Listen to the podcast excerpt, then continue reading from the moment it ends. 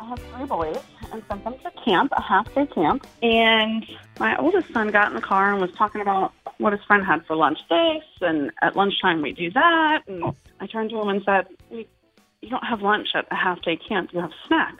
He said, No, no, we have lunch.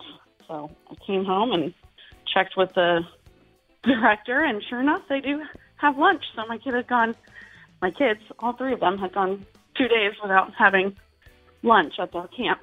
Oh no! What what did the snack consist of? Like a little bag of goldfish? yeah, goldfish and like some fruit or something, and a, you know, water. or Mm. That hits pizza. everything in the uh, in the I food gotta, s- uh, pyramid. I gotta say, I'm proud of you. Like, it's amazing that your kids didn't complain. Oh well, I mean, I'm sure they did. You just didn't hear it.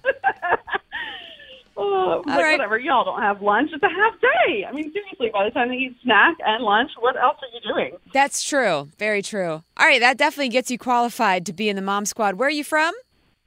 Uh, Sanford. Okay, repeat after me. I, Christina from Sanford, I, Christina from Sanford, do solemnly swear do solemnly swear to continue to mom so hard every day, to continue to mom so hard every day, drinking coffee like it's my job because kids are exhausting, drinking coffee like it's my job because kids are exhausting, and counting the days into the next girls' night.